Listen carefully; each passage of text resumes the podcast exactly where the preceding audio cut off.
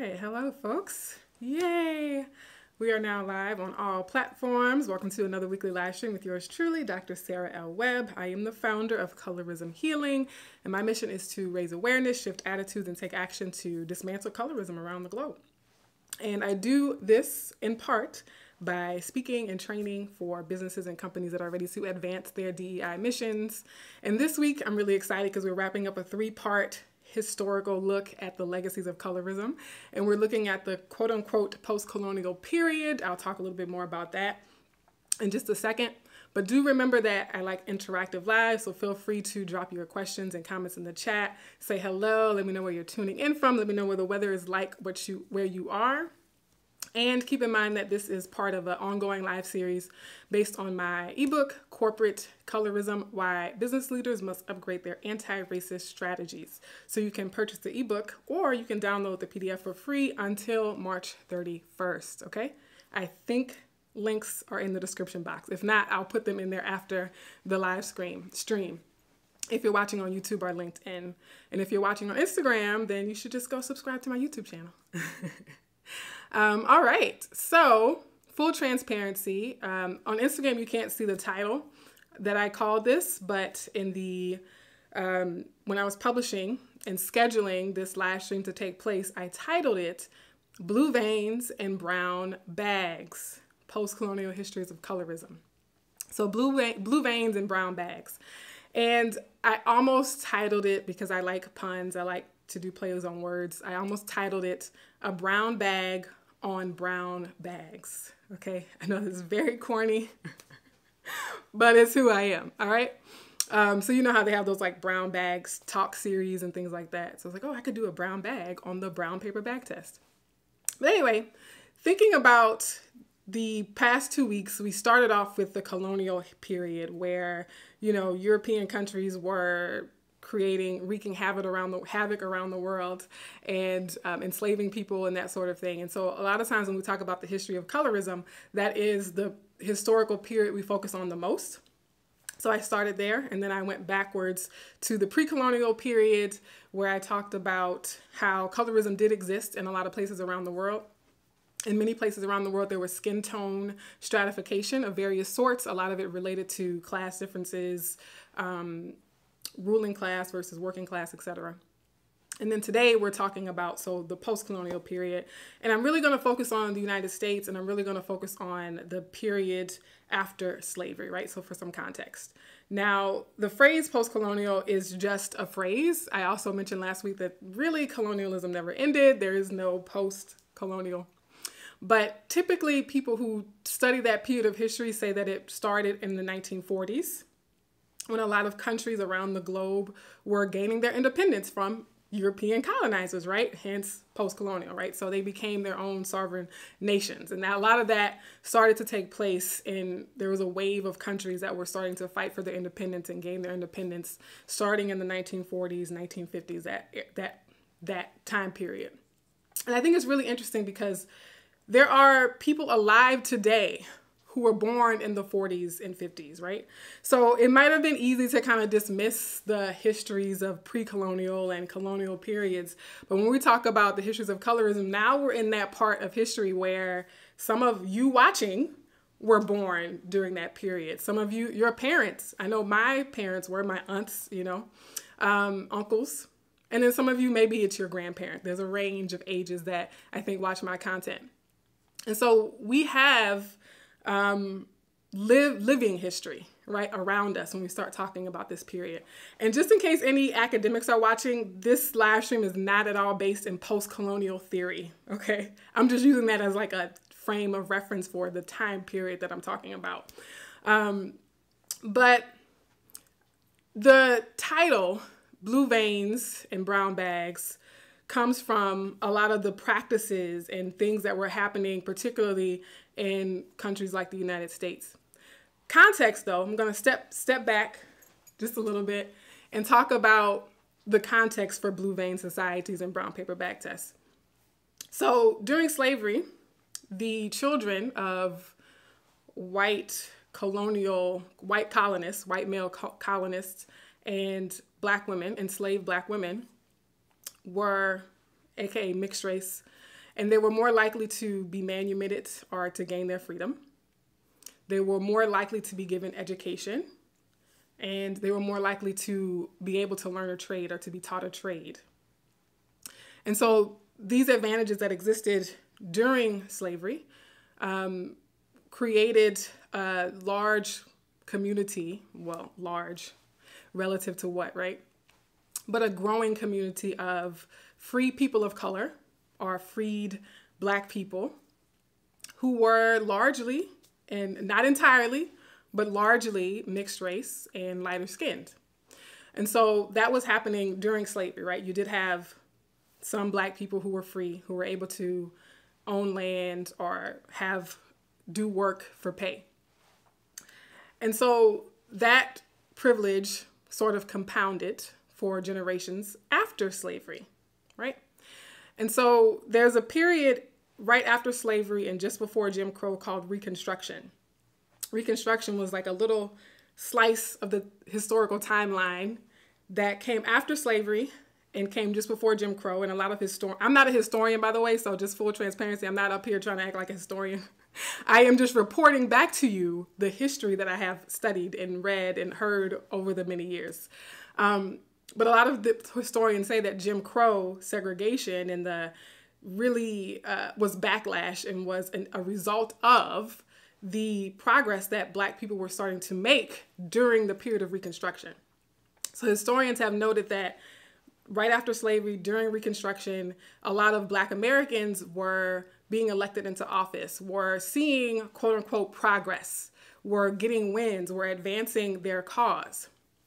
But what we also know is that those Black Americans who were seeing that progress were overwhelmingly mixed race and lighter skin. I apologize, Instagram.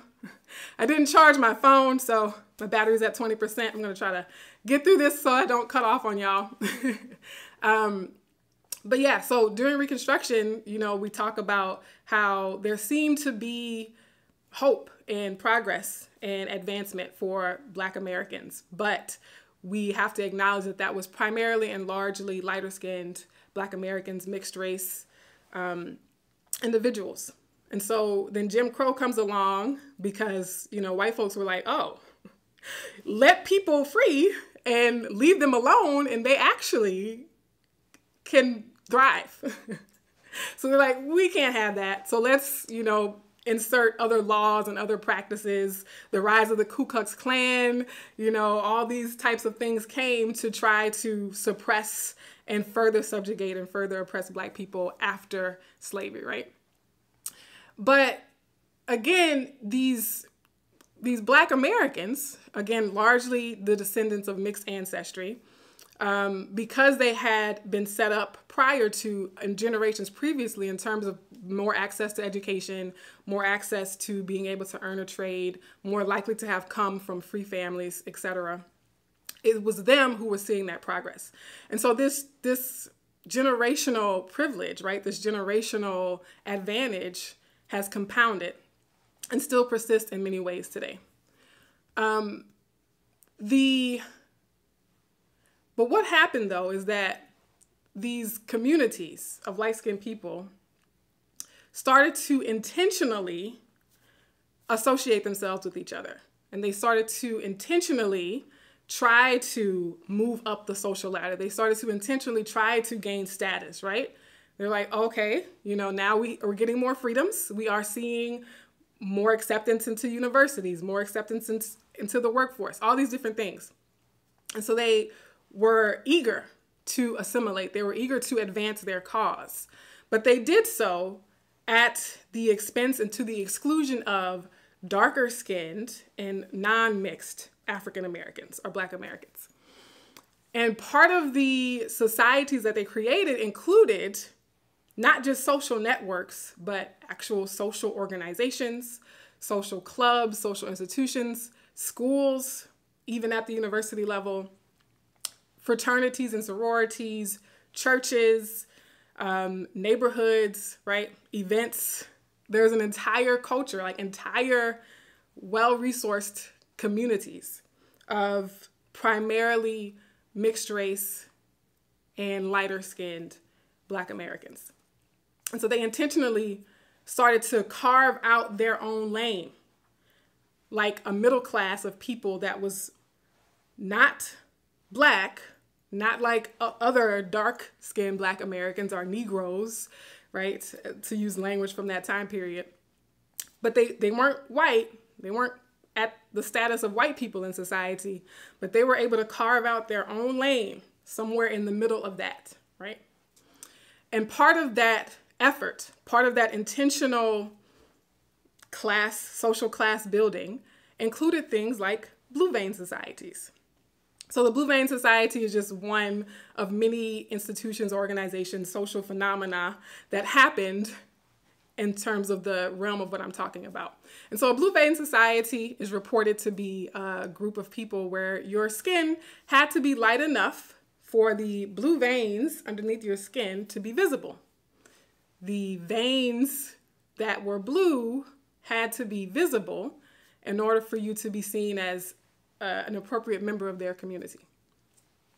And they also used the brown paper bag test. And that meant that your complexion had to be lighter than a brown paper bag in order to become a member of their organization or their club or their church what the, to attend their event, whatever it was, right? Um, and a similar test that wasn't based on complexion, but that was an early version of texturism, was the comb test. And I talked about the comb test before as well, where they had to be able to pass a fine tooth comb through your kitchen, through the back of your hair without it getting caught, right? In order to determine the appropriateness of your entrance into their societies and communities. And so there's been some debate about how widespread these practices and these so called tests were, right? There are people who even say, oh, it's all, you know, anecdotal evidence, or there's no, um, what's the words, empirical data, that sort of thing. But what we see is that whether there was an actual or literal paper bag test, bag present, that the ideology still manifested that the mindset, the mentality was still there. And it was evident in the makeup of these communities. It was evident in the makeup of these organizations and these societies. They even had their own marriage market, right? In order to, again, hoard and reserve more status, more capital for themselves, for their families, for their descendants, right? So they were very particular about who they let their children marry or, or associate with, right? And the the reality is that even now that mentality still exists you might not have a literal blue vein society but you still have people that are black people black americans who are exclusionary classist colorist towards other black americans right and so that practice did not vanish overnight because people say, oh, is that still happening? Does that still happen? Is that just a thing of the past? So that's why I go back to my comment about the fact that people who were doing that, a lot of them are still alive, right? Or a lot of them are the children of people who were leaders in those efforts, in those initiatives. And so we can't expect that that would just vanish and disappear into thin air without proactive accountability, proactive reparations, proactive reconciliation, right? And so just because we've ignored it, just because we have not acknowledged it to a degree that I think we should, um, doesn't mean that it's just going to somehow dissipate or disintegrate on its own. Um, let's see. Oh, this is another important thing from my notes is that there were exceptions made that sometimes you would see a darker skinned or a more brown skinned person who was not of mixed ancestry moving through these communities, being accepted or embraced embraced into these groups and organizations. And so exceptions were made based on wealth. So again, this is an intersectional issue as all issues are. Um, if you were darker skinned, but you were able to save money or earn money and grow your wealth then a lot of times people were willing to associate with you or have you be a part of their community. But again, The goal is social capital. The goal is how can we increase our social status. And there was a a book by Matthew Knowles. So I don't know the man, right? Regardless of what you think of him or his family, he his first person narrative is that he was only allowed into his university, his black university, because he was an athlete, right? So he's a dark skinned person, and he talked about how most of the students at his HBCU were fair skinned. And he said he was allowed in because he played sports, he played basketball, right? And so that's very similar to what we see a lot of white schools do with their athletes, right? We don't necessarily have a diverse student body, but the students, the black students that we do have, we recruit them specifically to boost or build up our athletic programs, right? I saw that a lot even in high schools back in my hometown in Baton Rouge. So I'm saying all this to say I'm going to get to your questions. I see some comments going through, coming through right now. So I'm going to transition to the phase of my live stream where I answer questions or respond to comments. So I'm saying all this, and it goes back to the importance of recognizing this and acknowledging this. Is it goes back to my comment about the feigned innocence that some, many, light skinned people have or assert as if they are are light skinned people collectively are innocent, unassuming bystanders who just can't fathom how or why this colorism thing exists, right? And how, you know, a lot of them, and maybe because the people who, the light skinned people who follow me might sincerely feel this way, but the reality is that this blue vein society, the paper bag test, the whole, you know, let's create a separate middle class just for us, wealthy elite, some might say bourgeoisie uh, black people who were disproportionately of mixed ancestry and light skinned.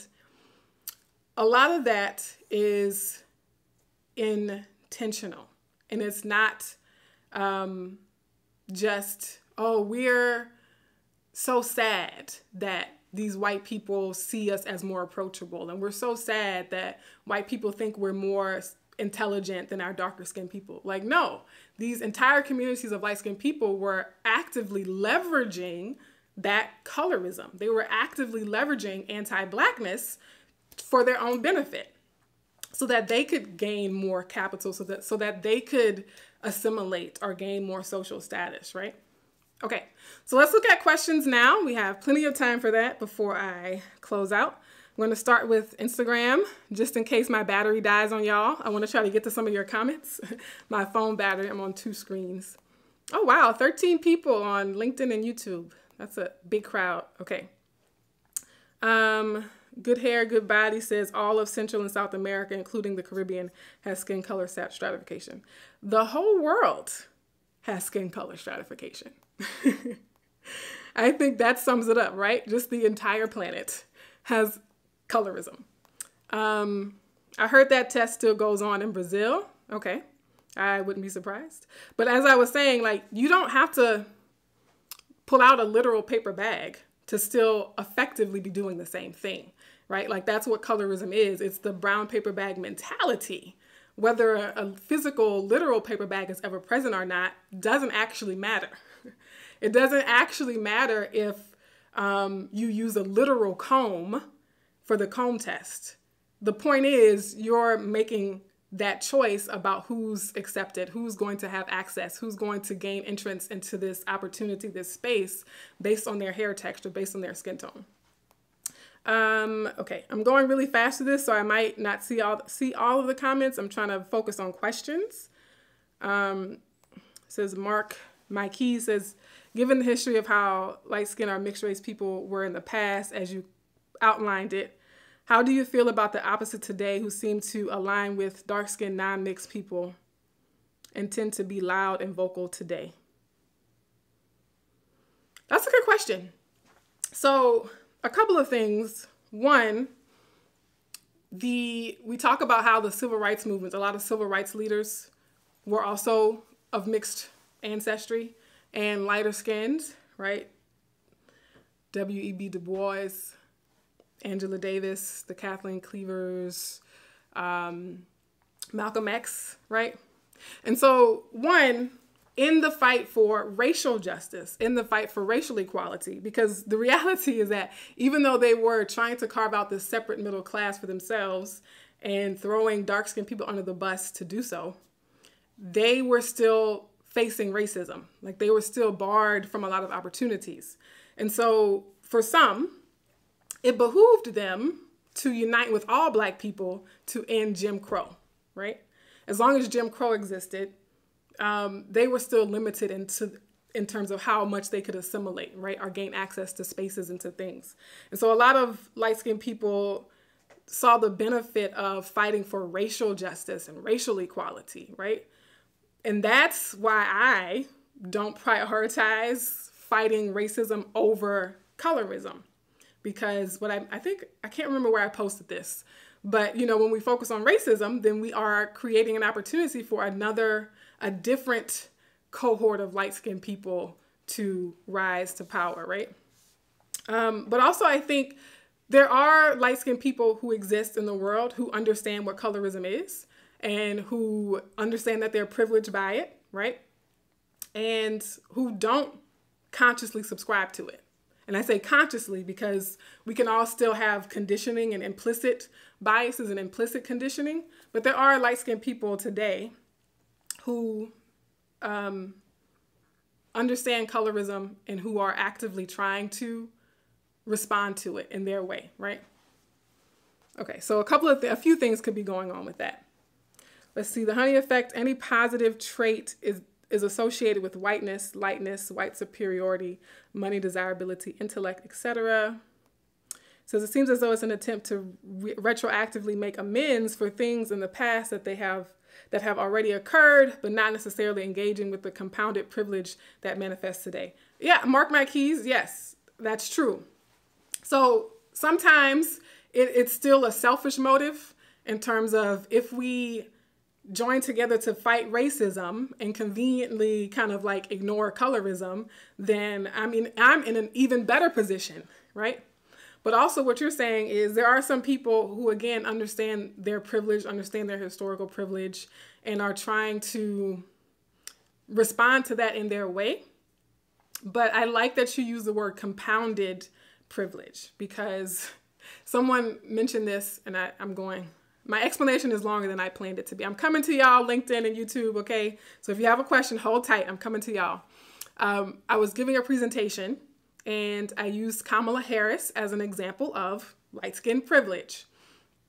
Regardless of, you know, what category or racial category she uses or that you might use for her for her, she has light skin privilege, right? Um, and so someone said, oh, well, it's not light skin privilege because she wasn't running against any dark skinned women. She wasn't running against dark skinned women. So she wasn't chosen above dark, a dark skinned candidate, right?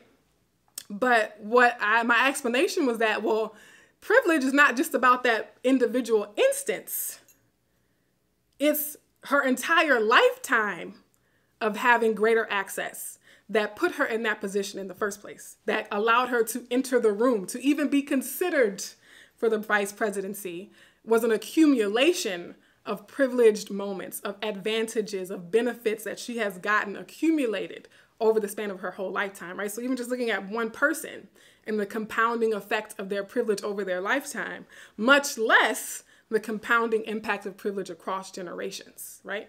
I'm gonna have to make that a, a, a reel. I'm gonna clip that out. um, okay, let me take a break. Oh, thank you, Clavicito. Oh, thank you for the badge on Instagram. Yay! I'm gonna switch over. Um, yeah, so Stacey Abrams. I was gonna say that too. I didn't include that in my response during the presentation, but I was but I was also thinking, I was like, but actually she was chosen over dark skinned people who were highly qualified, right? Okay, YouTube and LinkedIn. Let me see what y'all talking about. I have not given y'all as much love, but I'm here. I see you. Hi, Michael. Hi, Aya, Jupiter, Jamila, um, Nowana. Hi, Dr. Webb here at Fort Hood on this cloudy but nice day. Welcome, Fort Hood. Um, says when this person is on YouTube, says Patty Ama, when mixed race are light skinned, they didn't have advantages. I'm curious to know why you have that perspective because it definitely contradicts my perspective. And I think people who are watching already understand where I fall on that. Um, let's see. Questions though. This is why I do not ride with W.E.B. Du Bois. That's a hard no. He was extremely elitist with that talented 10th mess. This is Aya on LinkedIn. Jupiter says, Not me, looking all over to see if my veins show. Wow, I knew the bag, didn't know the vein thing or the comb test. This is wild. Yes. And dehumanizing. Yes, Aya, it was definitely dehumanizing. Um, oh no, connectivity issues. I don't know if it's YouTube or LinkedIn that's having connectivity issues.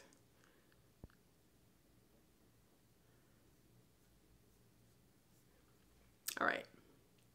Says Jamila Simmons says, as a daughter of a darker skin tone father, I have witnessed discriminatory practices firsthand. Let's address the issue and make change. Uh, LinkedIn user, do we have any testimonials of advocates or whatever they may be called at that time trying to avoid those dehumanizing practices? Thanks. I don't currently have any testimonials, but that is a very interesting thing to look into, LinkedIn user. Um, all right.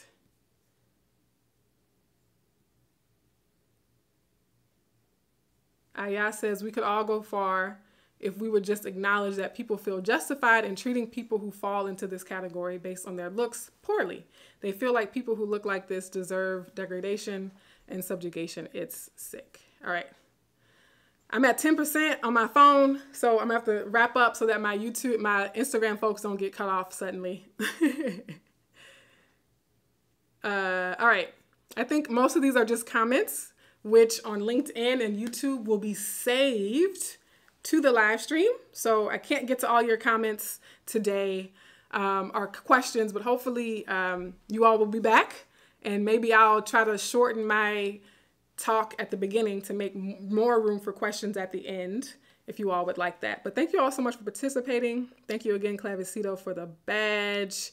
And I will see y'all next week. Next week's topic. Oh, I forgot your homework and your affirmations. Let me quickly do that. I have a couple of minutes left. Your homework, since we're, we've been talking about the history of colorism, in this week's time period, there are still a lot of people alive from this time period. So I want you, for your homework, to talk to someone from a different generation than you about colorism. That could be an older generation or a younger generation, right? But try to find someone from a different generation than you and ask them what their observations were, what their experiences of colorism, what it was like to live in their skin tone during that time period, right? Just have a conversation. Um, you don't have to go into it thinking you're going to teach them anything or that you you you know just be open. And then your affirmation is I take responsibility for my legacy. I choose to be remembered as someone who stood for justice. We talk about, you know, what side of history are you going to be on if they were to write the history books and you or if a photo is leaked 30 years from now, a photo is leaked of you, where will you be standing on the side of the picket line, right? Um, and then next week, I will be talking about, again, based on the corporate colorism PDF slash ebook, I'm talking about the intersections of colorism. I am really excited. This is one of my favorite things to talk and teach about is the intersectional dynamics of colorism. We're not going to be able to look at all the possible intersections, but we're going to look at some of the most prominent ones, such as gender, and just kind of unpack how all of that relates to colorism and how it impacts it. So I'm gonna be hyped for that one. Y'all don't want to miss that one. It's gonna be a good one. If there's a particular intersection you'd like me to touch on, again, we're not doing a deep dive into each individual intersection, but just looking at different um, ones that tend to more most uh, significantly impact people's experiences of their skin tone. If there's a particular one you'd like me to touch on, though, let me know in the comments or DMs, as you all like to do. And I'll see y'all next week. All right, enjoy the rest of your week, y'all. I'm glad that you start your weeks off every Monday right here with me having this very important conversation on colorism. And y'all know I always have a hard time saying goodbye, so I'm gonna just cut it off right now. Love y'all.